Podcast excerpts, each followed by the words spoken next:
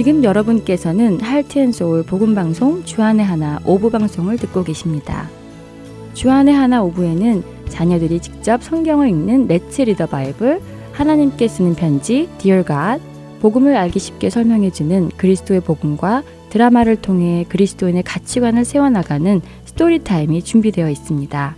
먼저 Let's Read the Bible 함께 하시겠습니다.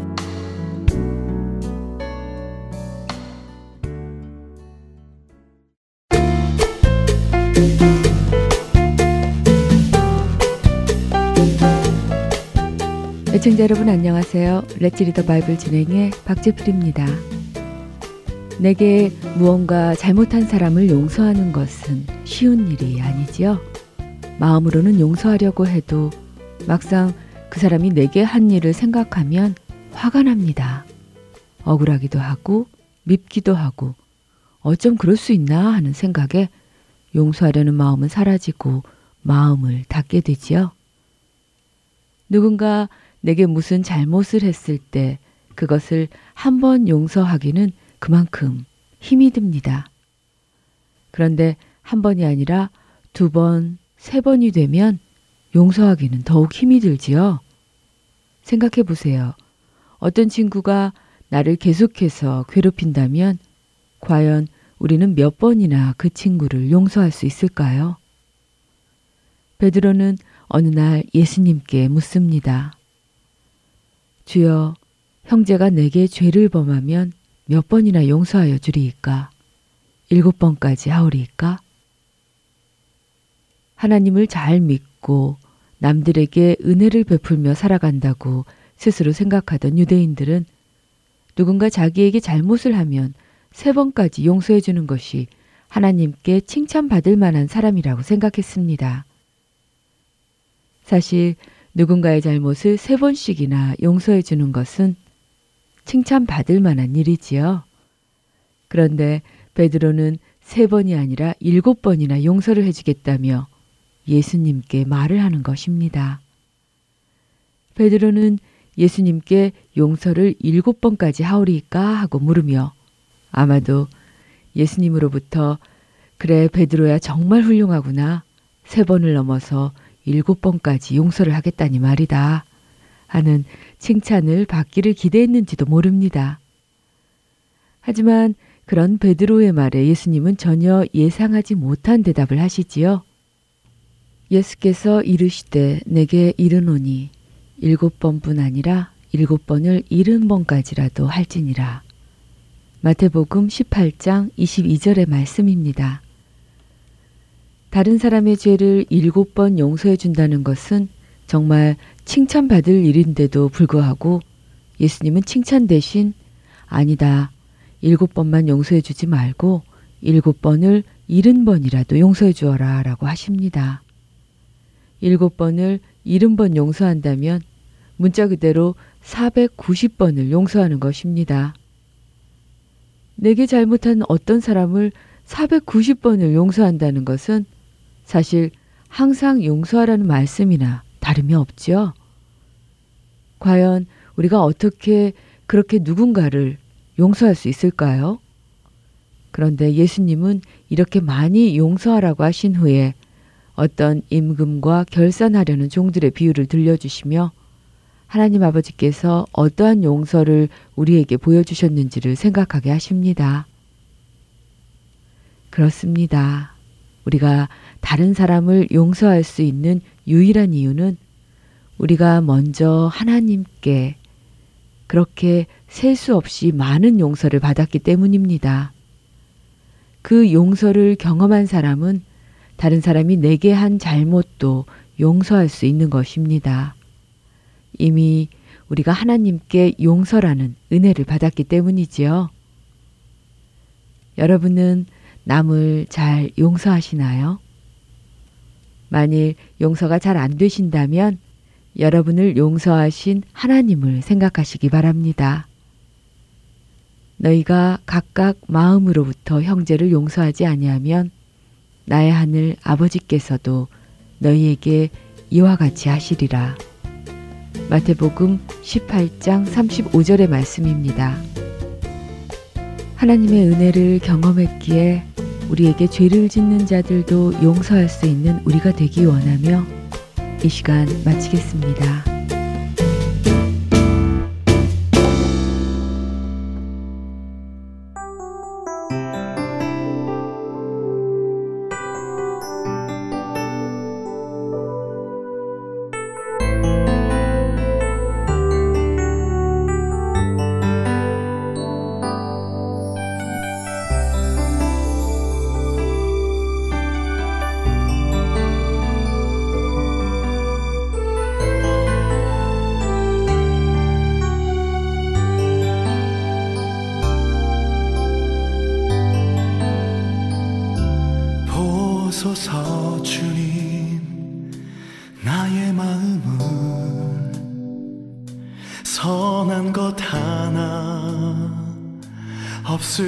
우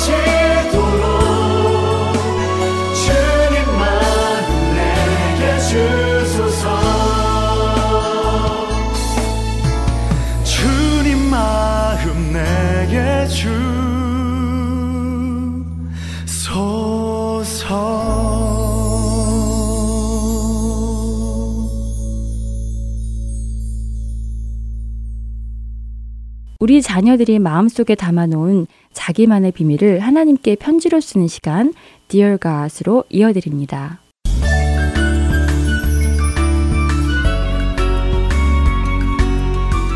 사랑하는 하나님, 오늘 주일학교에서 세 달에 한 번씩 뽑는 역할 담당 뽑기가 있었어요. 조장 역할을 하는 이금이, 새로운 친구를 도와주는 도우미, 주일학교의 분위기를 즐겁게 해주는 웃음이, 그리고 모임 후에 뒷정리를 하는 깔끔이. 이렇게 네 가지의 역할을 뽑아 어떤 역할을 맡아서 일할지를 제비를 뽑아 정했잖아요. 저는 이번에 웃음이가 하고 싶었어요. 아이들에게 웃음을 주고 분위기도 재밌게 하는 웃음이가 아이들에게 인기도 좋고 칭찬도 많이 받아서 좋은 것 같았거든요. 그런데 제비를 뽑아보니 깔끔이가 된 거 아니겠어요? 치. 제일 인기가 없는 깔끔이라 하면서 섭섭해 했는데요. 저의 이런 마음을 얼굴에 나타났는지 선생님께서 오셔서 말씀하셨어요. 교회에는 좋은 역할, 나쁜 역할이 따로 있는 게 아니야 라고 하시며 하나님께서는 우리 각자에게 저마다 다른 재능을 선물로 주셨고 그 재능을 각자 잘 사용해서 아름답게 하나 되는 것을 하나님이 기뻐하신다 라고요. 그러시면서 제가 평소에 누구보다 정리 정돈을 잘 하는 것 많이 보셔서 깔끔이가 된 것이 오히려 참 잘 된 것 같다고 하셨어요. 그리고 누구보다도 깔끔히 역할을 잘해낼 거라고 격려도 해주셨고요. 선생님의 말씀을 듣고 보니 사실 저는 정리정돈을 잘 하는 것 같아요. 무엇을 어디에 놓아야 할지, 어떻게 놓아야 할지 금방 결정하고 그대로 잘 하니까요. 그래서 하나님께서 저에게 깔끔히를 하라고 맡겨주신 거지요. 그러면 제가 앞으로 3개월 동안 깔끔히 일을 잘해볼게요. 하나님도 도와주세요. 사실 선생님 말씀을 듣고 오늘 교회에서 모임 후에 뒷정리를 하는데 이상하게도 하나도 힘들지 않고 마음이 신나고 기뻤어요. 제가 이렇게 깨끗하게 정리를 하니까 교회가 깨끗해서 기분도 좋았고요. 또 끝나고 나서 친구들도 저를 칭찬해 주어서 기뻤고요. 남들에게 보이는 것이 좋은 역할인 줄 알았는데 막상 보이지 않는 깔끔히 역할을 해보니 보이지 않는 곳에서 이렇게 하는 일도 좋은 것 같아요. 고린도 전서 12장 24절 중간부터 25절의 말씀을 읽으니 제게 깔끔히 역할을 맡기신 하나님의 마음을 더 잘 알 수 있었어요. 오직 하나님이 몸을 고르게 하여 부족한 지체에게 귀중함을 더하사 몸 가운데서 분쟁이 없고 오직 여러 지체가 서로 같이 돌보게 하셨느니라. 하나님 앞으로도 계속 제가 있는 어느 곳에든지 이 깔끔히 역할을 잘 해내도록 도와주세요. 오늘 저에게 이런 귀한 깨달음을 주신 것도 감사합니다.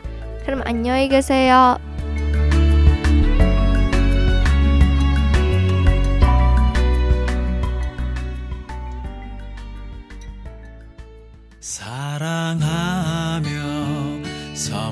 섬기겠어요?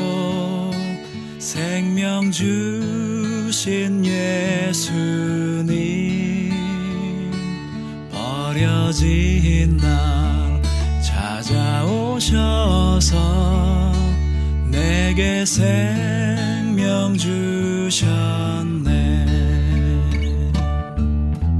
찢기고 상한 내 맘에 저기 갈보리에 흘린 피로 생명 주신 예수님 항상 섬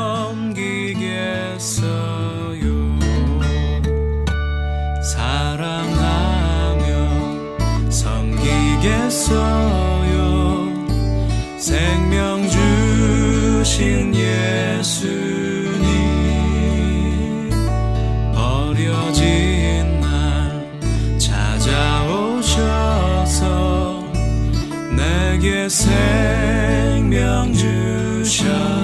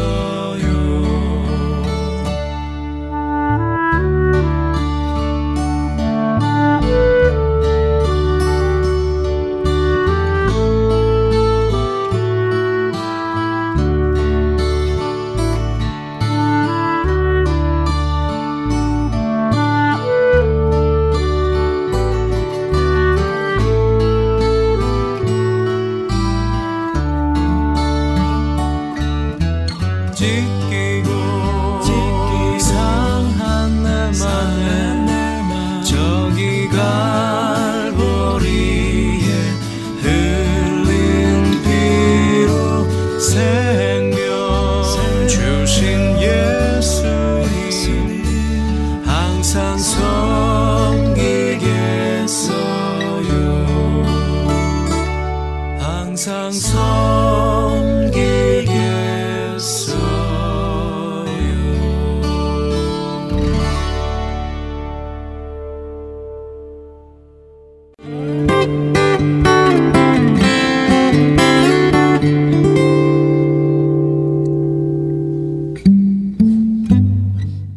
안녕하세요. 저는 텍사스 달라스에 있는 선 라븐입니다. 교회를 다니다가 상처받으신 분, 또 교회를 안 나가시는 분, 그런 분들에게 이 복음방송 CD를 전해드리고 있습니다. 이 복음방송 말씀 CD가 정말 땅 끝까지 전해지기를 소원합니다. 감사합니다.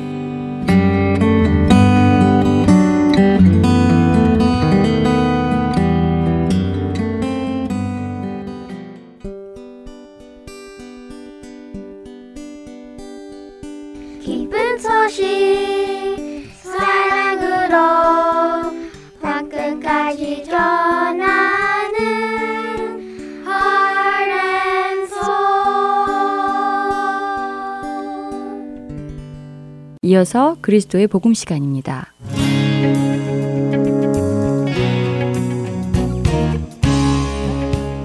애청자 여러분 안녕하십니까? 그리스도의 복음 진행의 최승진입니다. 천국과 지옥에 대해 관심이 많으실 것입니다. 지옥은 사탄이 다스리는 곳이 아니라 마귀 사탄 역시 죄인들과 함께 벌을 받는 곳입니다. 그리고 천국은 더 이상 죄가 존재하지 않는 곳, 하나님과 그의 아들 예수님의 성품대로 완전한 의가 가득한 곳이 천국이라고 나누었습니다. 그렇다면 언제 천국과 지옥에 가게 되는 것일까요? 의외로 많은 사람들이 사람이 죽으면 그 즉시 심판을 받아 천국과 지옥으로 나뉘어 간다고 생각합니다. 결론부터 말씀드리면 우리가 죽은 순간 바로 심판이 이루어지지는 않습니다. 심판 대기 상태가 되는 것이지요. 심판은 예수님의 다시 오실 그날에 이루어지며 그때 우리는 천국과 지옥으로 나뉘어 가게 될 것입니다. 그렇다면 이전에 죽은 사람들은 지금 어디에 있으며 우리 역시 죽게 되면 어디에 머물게 되는 것일까요? 또한 성경은 죽은 자가 가는 곳이 구약과 신약을 기준으로 바뀌고 있다는 것을 우리는 볼 수 있습니다. 예수님이 오시기 전과 후가 다르다는 말씀입니다. 먼저 누가복음 16장 23절에서 26절을 읽어보겠습니다. 그가 음부에서 고통 중에 눈을 들어 멀리 아브라함과 그의 품에 있는 나사로를 보고 불러 이르되 아버지 아브라함이여 나를 국률이 여기사 나사로를 보내어 그 손가락 끝에 물을 찍어 내 혀를 서늘하게 하소서 내가 이 불꽃 가운데서 괴로워하나이다. 아브라함이 이르되 예, 너는 살았을 때 좋은 것을 받았고 나사로는 고난을 받았으니 이것을 기억하라. 이제 그는 여기서 위로를 받고 너는 괴로움을 받느니라. 그뿐 아니라 너희와 우리 사이에 큰 구렁텅이가 놓여 있어 여기서 너희에게 건너가고자 하되 갈 수 없고 거기서 우리에게 건너올 수도 없게 하였느니라. 자, 이 장면은 부자와 나사로가 죽은 후의 상황입니다. 여기에 어떤 단어가 등장했습니까? 바로 음부라는 단어입니다. 사람들이 죽어서 가는 곳을 지칭하는 단어는 성경에 10개도 넘게 나오는데요. 이 음부는 사람이 죽어서 심판받기 전까지 머물러 있는 곳 중 하나의 장소입니다. 그런데 자세히 보면 음부에도 구분이 되어 있다는 것을 확인할 수 있습니다. 부자는 고통 중에 있고 큰 구렁텅이를 사이에 두고 아브라함과 그의 품에 있는 나사로는 고통 중에 있지 않습니다. 하나님의 은혜 아래 있는 자들, 즉 아브라함, 나사로, 그리고 하나님 은혜 있지 않는 자들, 즉 부자가 같은 음부에 있지만 서로 나뉘어져 있어서 오고 갈 수 없었다는 말씀입니다. 이것이 예수님께서 오시기 전에 죽은 사람들에게 있었던 일입니다. 아직 죄의 값이 예수 그리스도의 대속하심으로 치러지지 않았기 때문에 모두가 음부에 간 것입니다. 그렇다면 예수님이 오시고 난 후에 어떤 일이 생겼을까요? 예수님께서 오시고 십자가에서 대속하심을 이루심으로 변화가 찾아왔습니다. 예수님께서는 죽으시고 부활하심으로 이 음부에 있었던 자들 중 하나님의 은혜 안에 있던 의인들을 하나님께서 계시는 낙원, 천국이라고 불리는 곳으로 이끌고 가신 것입니다. 에베소서 4장 8절에서 10절 말씀을 읽어드리겠습니다. 그러므로 이르기를 그가 위로 올라가실 때 사로잡혔던 자들을 사로잡으시고 사람들에게 선물을 주셨다 하였도다. 올라가셨다 하였은즉 땅 아래 낮은 곳으로 내리셨던 것이 아니면 무엇이냐? 내리셨던 그가 곧 모든 하늘 위로 오르신 자니 이는 만물을 충만하게 하려 하심이니라. 8절 말씀에 그가 위로 올라가실 때라고 되어 있습니다. 그는 예수님이시고 그분이 위로 올라가셨다고 합니다. 어디서 올라가셨을까요? 9절 말씀에 땅 아래 낮은 곳, 즉 음부에서 올라가신 것입니다.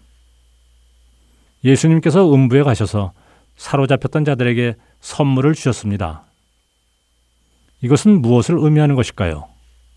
바로 사망의 권세에 사로잡혀 있던 자들에게 생명을 선물로 주셨다는 것입니다. 정리해 보면 예수님 이전에 죽은 사람들은 음부라는 곳에 한 구렁텅이를 사이에 두고 악한 자들과 함께 있었지만 예수님께서 십자가에서 죽으심으로 죄와 사망의 권세를 이기시어 의인들을 음부에서 데리고 낙원으로 올라가신 것입니다. 예수님이 십자가에서 죽으실 때 옆에 있던 강도를 기억하십니까? 마지막 순간에 예수님을 믿은 강도에게 예수님께서는 이렇게 말씀하십니다. 오늘 네가 나와 함께 낙원에 있으리라 하시니라. 누가복음 23장 43절의 후반부 말씀입니다. 예수님이 오실 그날 심판이 이루어지는 그날이 오기 전에 악인들은 음부에 있고 믿는 자들은 낙원에 있는 것입니다. 그리고 예수님이 오시는 그날 우리는 심판을 받아 천국과 지옥을 나뉘어 가게 되는 것입니다. 모두 천국에서 만나 뵙기를 소망하며 예수님의 희생과 사랑에 감사하는 한 주 되시기 바라며 그리스도의 복음 오늘 이 시간 여기서 마치겠습니다. 다음 주에 다시 찾아뵙겠습니다. 안녕히 계십시오.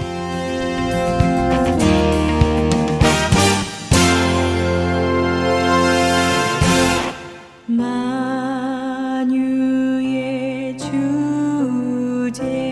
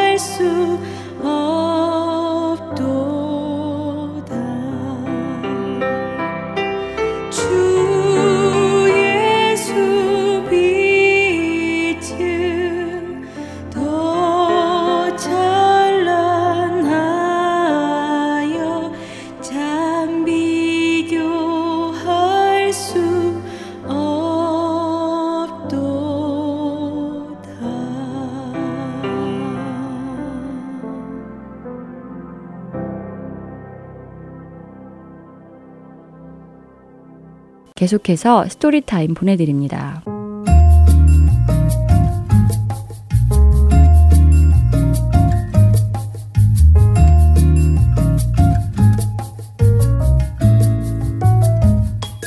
애청자 여러분 안녕하세요. Story Time 진행의 최소영입니다. 오늘 스토리의 주인공인 수잔과 댄은 삼촌 댁에 갔다가 일어난 일들을 통해 죄에 대하여 죽은 자처럼 행동해야 한다는 것을 깨닫게 됩니다. 죄에 대하여 죽은 자라는 말은 로마서 6장 11절에 나오는 말씀인데요. 죄에 대하여 죽은 자처럼 행동한다는 것은 어떤 의미일까요? 오늘 스토리를 들으신 후 죄에 대하여 죽은 자로 여기라 라고 하신 성경 말씀을 자녀들에게 가르쳐 주시길 바랍니다. 먼저 오늘 스토리의 줄거리 들려드리겠습니다. 제목은 Act of Death입니다. 수잔과 댄은 삼촌 마이크와 이모 메리의 농장에서 동물들에게 먹이도 주고 들에서 뛰놀기도 하고 낚시와 수영을 하며 즐겁게 휴가를 보내고 있었습니다.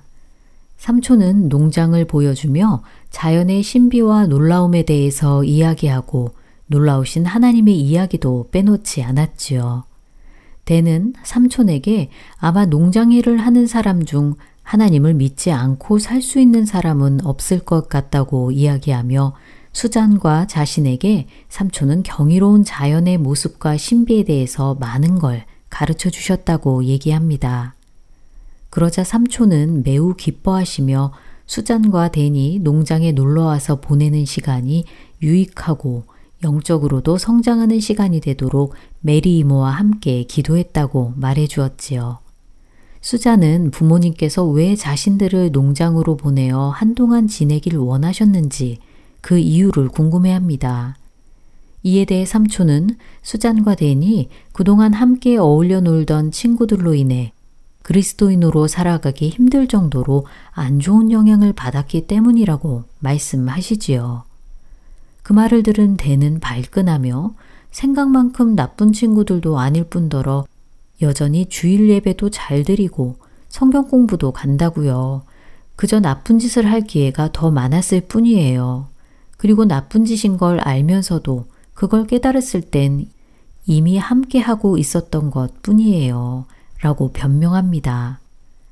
그러자 삼촌은 나쁜 생각이 들고 나쁜 짓을 하고 싶게 만드는 친구들과 함께 어울리는 것이 그래서 위험한 것이라고 아이들을 설득하려고 하죠.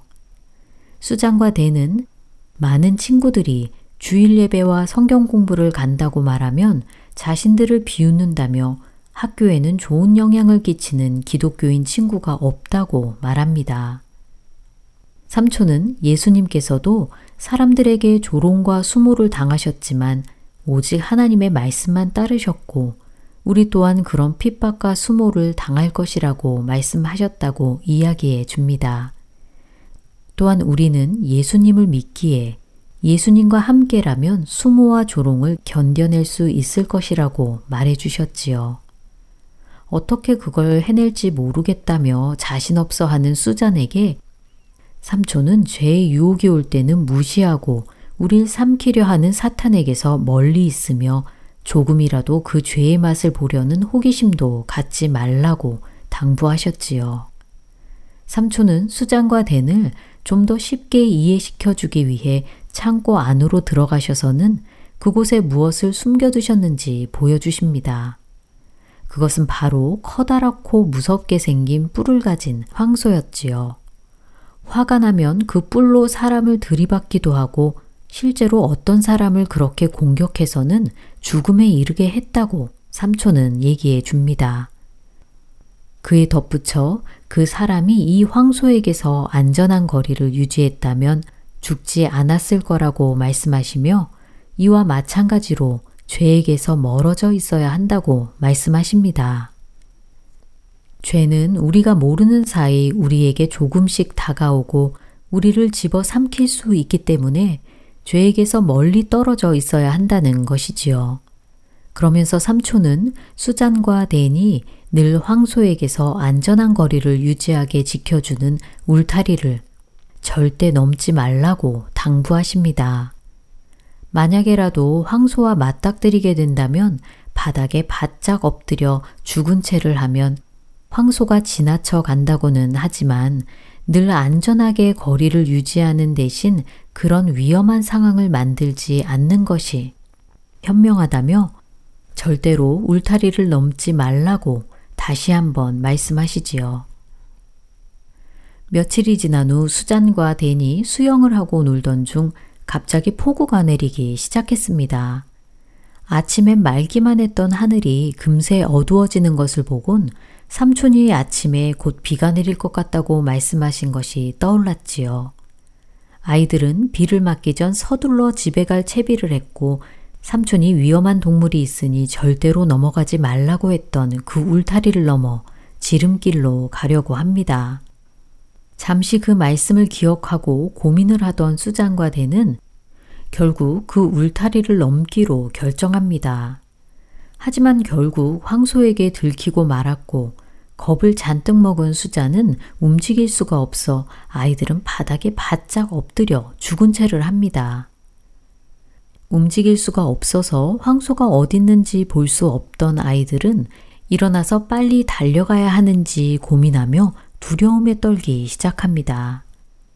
황소가 잠시 등을 돌린 사이 아이들은 벌떡 일어나 다시 울타리를 넘어 안전한 곳으로 대피를 하게 되었지요.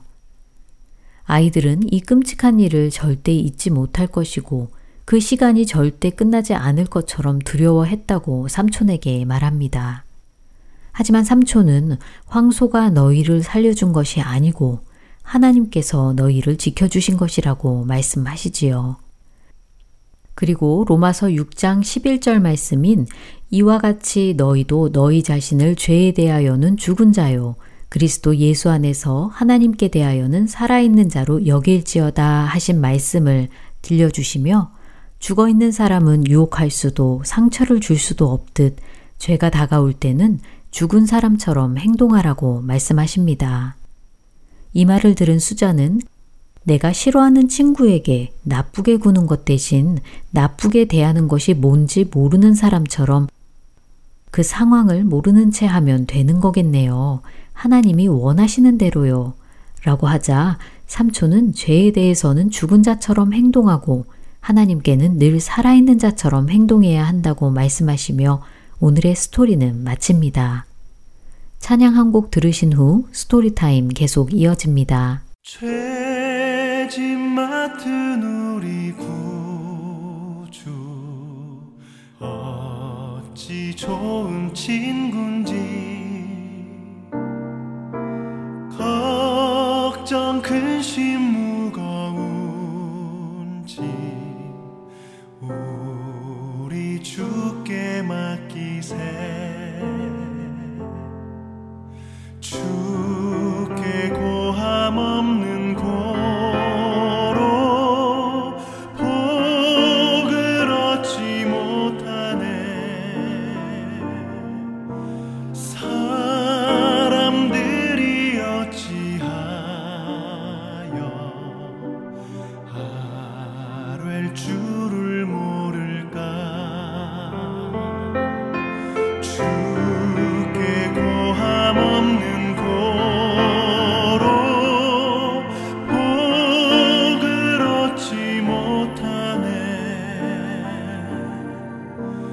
사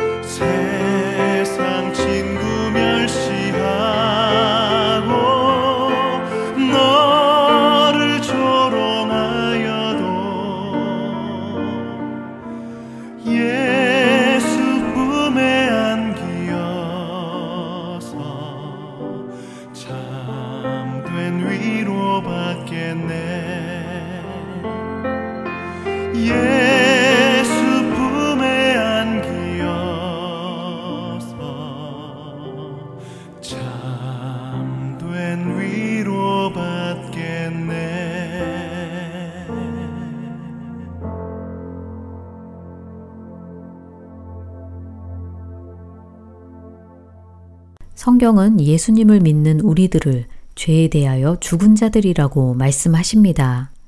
로마서 6장 1절과 2절 말씀입니다. 그런즉 우리가 무슨 말을 하리요? 은혜를 더하게 하려고 죄에 거하겠느냐? 그럴 수 없느니라. 죄에 대하여 죽은 우리가 어찌 그 가운데 더 살리요? 이 말씀은 예수님을 통해 죄를 용서하시는 하나님의 은혜를 더하게 하려고 죄 가운데 거하겠다고 한다면 그것은 말이 안 된다는 것입니다.